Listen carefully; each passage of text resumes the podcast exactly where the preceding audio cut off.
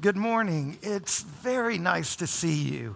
Um, my name is Aubrey. If we haven't met before, uh, I would love to meet you, and I'm, I'm glad that you're here. Like Keith said at the beginning of the service, we haven't done this in over a year, and so we're still learning how to operate an air conditioner that satisfies at least half of the room. So once again, Keith's in charge of it. So um, uh, be sure to let him know how he's doing. All right. If you have a Bible, please turn to James chapter five. If you're not familiar with the Bible, that's all right. It's almost to the maps. It's way in the back.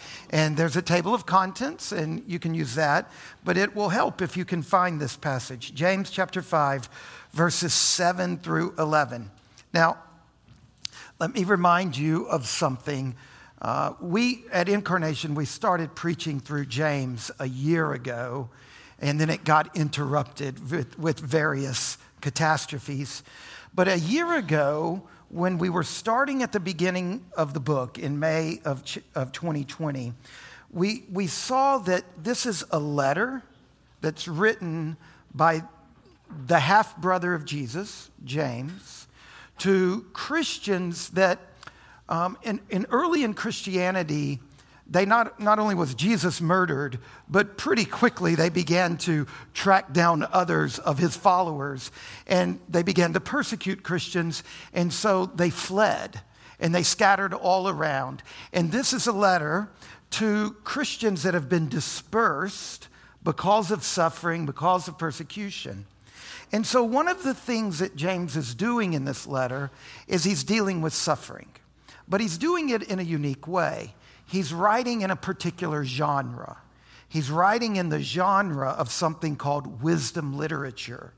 So if you're familiar with the Bible, in the Old Testament, this is things like Proverbs, okay? Now, the essence of wisdom literature in the Bible is this. It's how to navigate life successfully. Um, so think about Proverbs, how they're these pithy little sayings that if you think about them a while, they kind of give you insight into particular situations and a good way to act. So that wisdom literature is about how to navigate life successfully. And in the book of James, it's primarily about how to na- navigate life successfully when you're suffering deeply. Okay? Now, he starts at the beginning of the book really talking about this. And then he, he touches on other subjects. And now we're at the very last chapter of the book. And he's returning again and doubling down on this issue of suffering derails us. And man, do we need wisdom um, to live life when life is not fair, when, when, when our particular buttons are getting flipped. Okay? So, In, notice what he does here in James chapter five. He starts the chapter on a, on a slightly different subject, you think. He starts the chapter we saw last week, verses one through six, with a scathing condemnation pronounced against this group of people that were instigating the suffering, the ones that had murdered Jesus and had turned against other Christians. And in James chapter five, verses one to six, he uncovers behind all of their pious talk, that group of people were driven at the end of the day by greed. It's greed that drove them to murder Jesus, and the church gets scattered and they go after them. So that's verses one through six, James chapter five. All right, this morning we're looking at verses seven through eleven.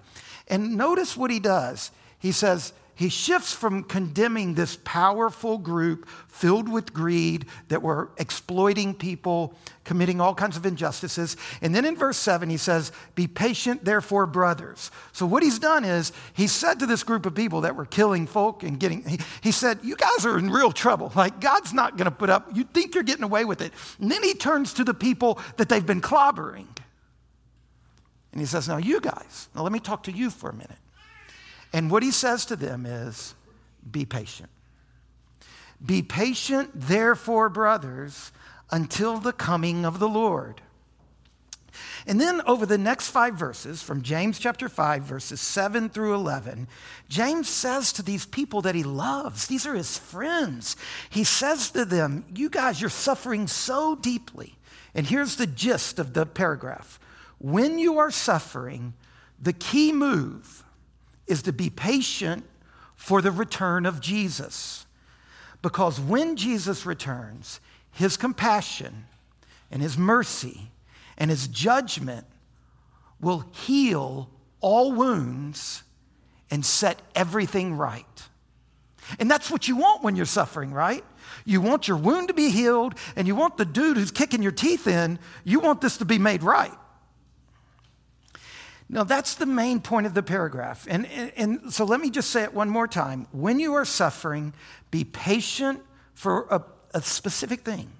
Be patient for Jesus to return, because when he returns, his compassion and his mercy and his judgment will heal all of your wounds and will make everything right. And then he goes on in these verses to kind of, in this very realistic way, to say, and to do that, to be patient like that, you're going to face two big hurdles. One is your heart and one is your tongue. You've got to make your heart fortified and you got to control your tongue, because when you're hurting, you lash out, all right? So let's look at these three things, the main point and then these two hurdles. Let's start with this main idea. When you are suffering, be patient for the return of Jesus. Now notice, this is his main point. He says it in almost every verse. So look at James chapter five, verse seven. Be patient, therefore, brothers, until the coming of the Lord. Then the next verse, verse eight. You also be patient. Establish your heart, for the coming of the Lord is at hand. And then in verse ten, as an example of suffering and patience, this is sort of like me with my children. They're like, Dad, you said that four times. We're in the same paragraph. You're still saying it. Over, and I'm just trying to be like Jesus. Just trying to, or his half-brother at least. Um, just messing with you, Sloan. All right. Verse eleven, he says, behold, we consider those blessed who remain steadfast or patient. You've heard of the steadfastness of Job. All right, so here he's got this group of people, and they're they're for real suffering. This is not like baby suffering. This is some for real stuff. And he loved these people. And they're going through a kind of suffering that can stun a person, all right? You know this kind of suffering? This suffering that it traumatizes you and then sears you with wave after wave of despair and of loss. There are people that James wrote this letter to, and there are people in this room right now who have experienced things that no scripture verse explains. There is an evil in this world and a suffering that the Bible does not explain. And there is no, there is no logic and there's no theology that makes sense of it. There is such a thing as a suffering that is an unsolvable mystery to the best Christian, the smartest theologian. For example, the untimely death of a child. There is nothing Nothing that can make sense of the phone call to a parent. Nothing. Sovereignty does not cover that. It doesn't help that situation. It doesn't deliver you from confusion in that moment. And when you experience these kinds of sufferings that stun, that traumatize, you fall into these deep black holes of numbness and despair. And these waves of excruciating, disorienting pain wash over you, and there is nothing that can bring comfort. And, and when your friends try to comfort you, we have a whole book in the Bible showing you how foolish those friends are. It's called Job. Job's friends thought the Bible explained what he went through, and they were wrong.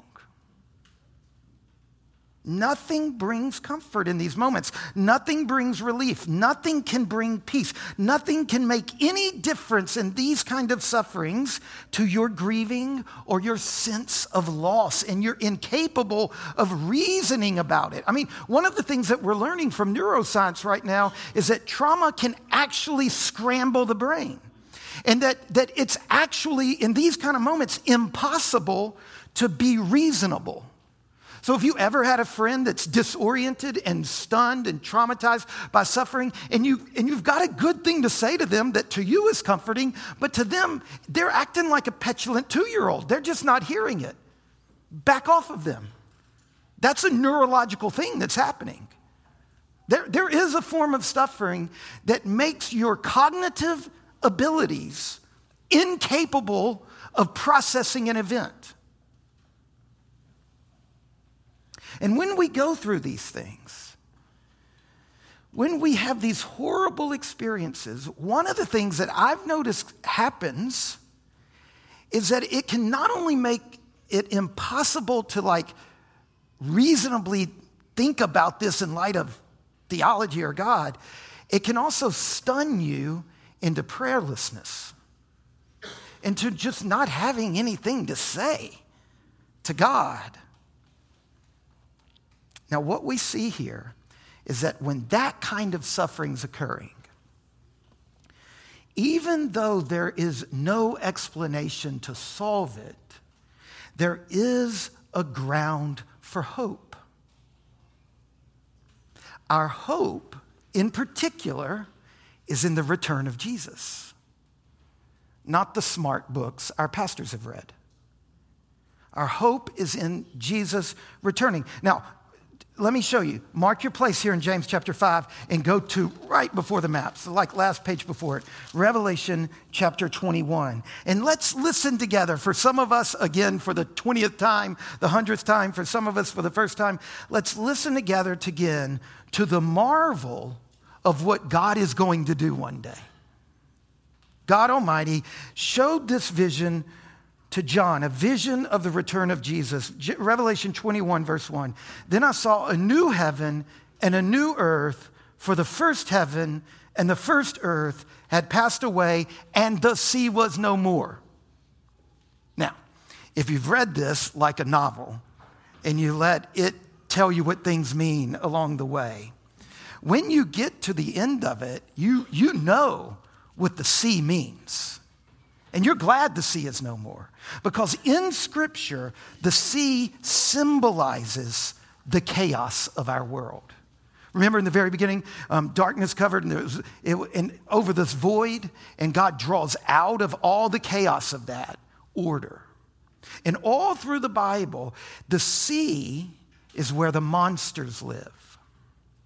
And when Jesus returns, there will be no place where the monsters can hide anymore and rise up and snatch us. Whatever your monster is, whatever that monster is that has ravaged you, there will be no place for him. That's what that means. The sea will be no more. Isn't that beautiful? And then notice verse two. And I saw the holy city, the new Jerusalem, coming down out of heaven from God, prepared as a bride adorned for her husband. So what we have here is God answering the prayer that Jesus taught us to pray. Remember when the disciples said to Jesus, teach us how to pray. He said, all right, pray like this. Our Father who is in heaven, hallowed be your name. Your kingdom come, your will be done on earth as it is in heaven. And so Jesus gave us this prayer to ask God to bring his kingdom to earth. And where does the Bible end? With the kingdom of God coming to earth and filling the earth.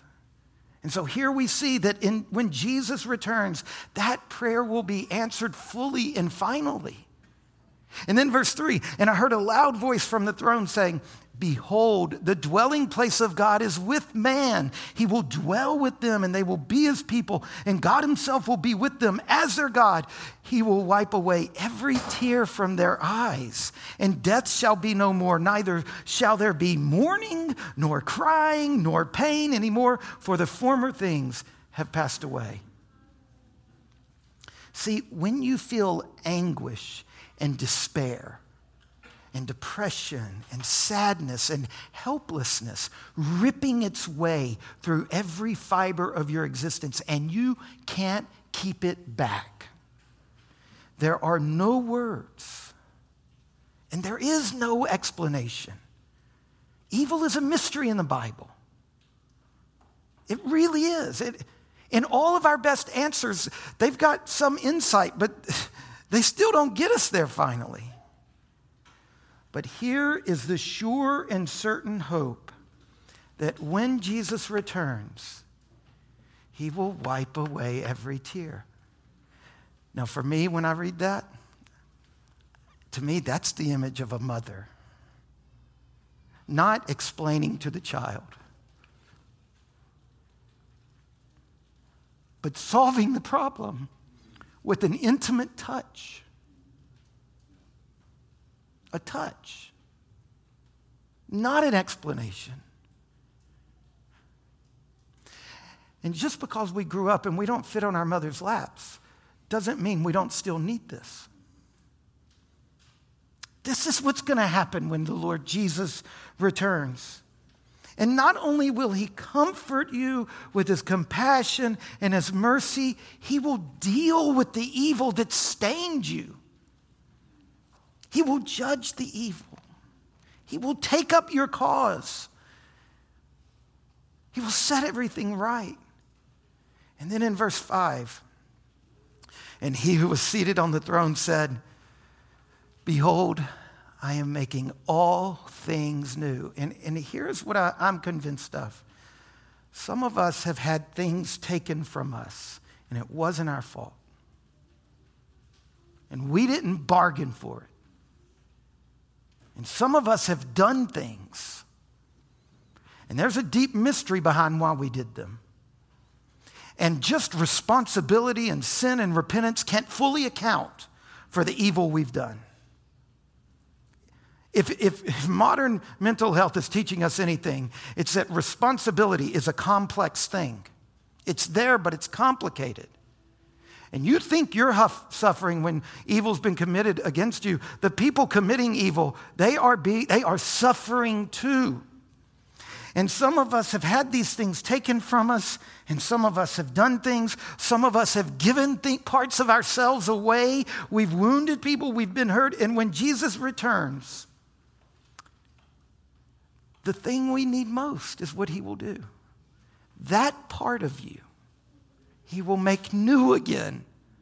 He will. The parts you've given away that you can't get back, the parts that have been taken from you that will never, never, ever be returned. He will make all things new again. Now, this is the point of James chapter five, verses seven through eleven. When you are suffering, remember he's talking first to the group of people that murdered Jesus, and then he turns to the people that they've murdered their family and their friends, and they've scattered, and they've lost so much, and he says to them, so here's what you've got to do. You are suffering. Be patient for the return of Jesus. And when Jesus returns, he's going to be, his compassion and his mercy and his judgment will heal all wounds and make everything right. That's, that's the point of James five. Okay, now, now he says, as we try to do this, though, there's two big hurdles. One hurdle is our heart. The other hurdle is the things we say. And this is quite intuitive when you think about it, right? So first of all, he says in verse eight, you also be patient, establish your heart for the coming of the Lord. That word, establish your heart, it means strengthen your heart. It's a word used in a totally different context for fortify yourself with food when you're feeling faint. This is in the book of Judges. Right, right. So, so somebody is feeling really faint, they haven't eaten all day and their blood sugar is dipping, right? Get some food, right? But how do you do that to your heart when your teeth are being kicked in, when you're suffering and you're despairing and you're depressed and, and you're sad and you're, you're hopeless? How do you get food to your heart? How do you fortify your heart in these moments? Well, what we learn in the Bible is that it's grace that strengthens a heart. It's grace. Grace is what fixes and holds up, and it's the food for our hearts. How in, a wor- in the world does a person Strengthen their heart when they're suffering. When you feel like your, your very core is coming undone and your mind is fragmenting and, and you can't hold things together, when the pain is virtually unbearable, when, when your loss and your grief is seeping into everything. Well, one thing I know is that whatever you do and don't do in these seasons of suffering, don't stop going to church. Don't stop. If your faith in Jesus is leaking away, one of the most tragic decisions you can make is to stop going to church. Why? Because here is grace. Because here is where we encounter God in a way you cannot encounter him in nature. Because here is where he feeds us and he speaks to us. The Spirit of God fills the church. And when you've lost the Spirit of God and you can't feel it and you can't pray, whatever you do, don't think that therefore you can't come to church. We will pray with you. We will pray for you. Look, here's one of the ways. No, I can't do it. When the church gathers in worship, when the church gathers to sing the praises of God, to hear the word of God, to confess our sins to God, he feeds us with himself. And that's what you need. You need food for your heart. This is what Hebrews chapter nine, ten, verses nineteen to twenty-five tells us. It says, whatever you do when intense suffering makes it hard to believe in God, whatever you do, quote, do not neglect this coming together. Now, let me just say, the pandemic has been difficult for lots of reasons. It's been difficult not only because it's produced a massive amount of personal trauma, but when you combine that with the church not being able to gather, that is a hurricane of destruction. All of the trauma that's occurred, combined with the fact that we couldn't gather normally. And the combination of these things has been so that some people in our church, some of you, your faith has gotten thin. It's leaked. And suddenly, this is a, this is a powerful thing. Trauma combined with God not doing the blessings he promises us. When you live through those two things simultaneously, it can become very difficult to believe. And suddenly, wait a minute, what I used to believe, was that for real? What my parents told me, was that real? Those encounters I thought I had with God, was that just groupthink? And here James is saying to you, when you're suffering, a big hurdle is that. You've got to strengthen your heart. And the way to do that is to find yourself to the means of grace, because grace is food for the heart. Establish your heart.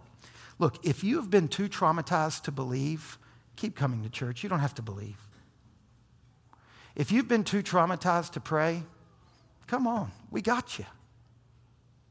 That's the deal we make. You don't have to believe. You don't have to be able to pray. We got you. The church will hold you through long seasons of that.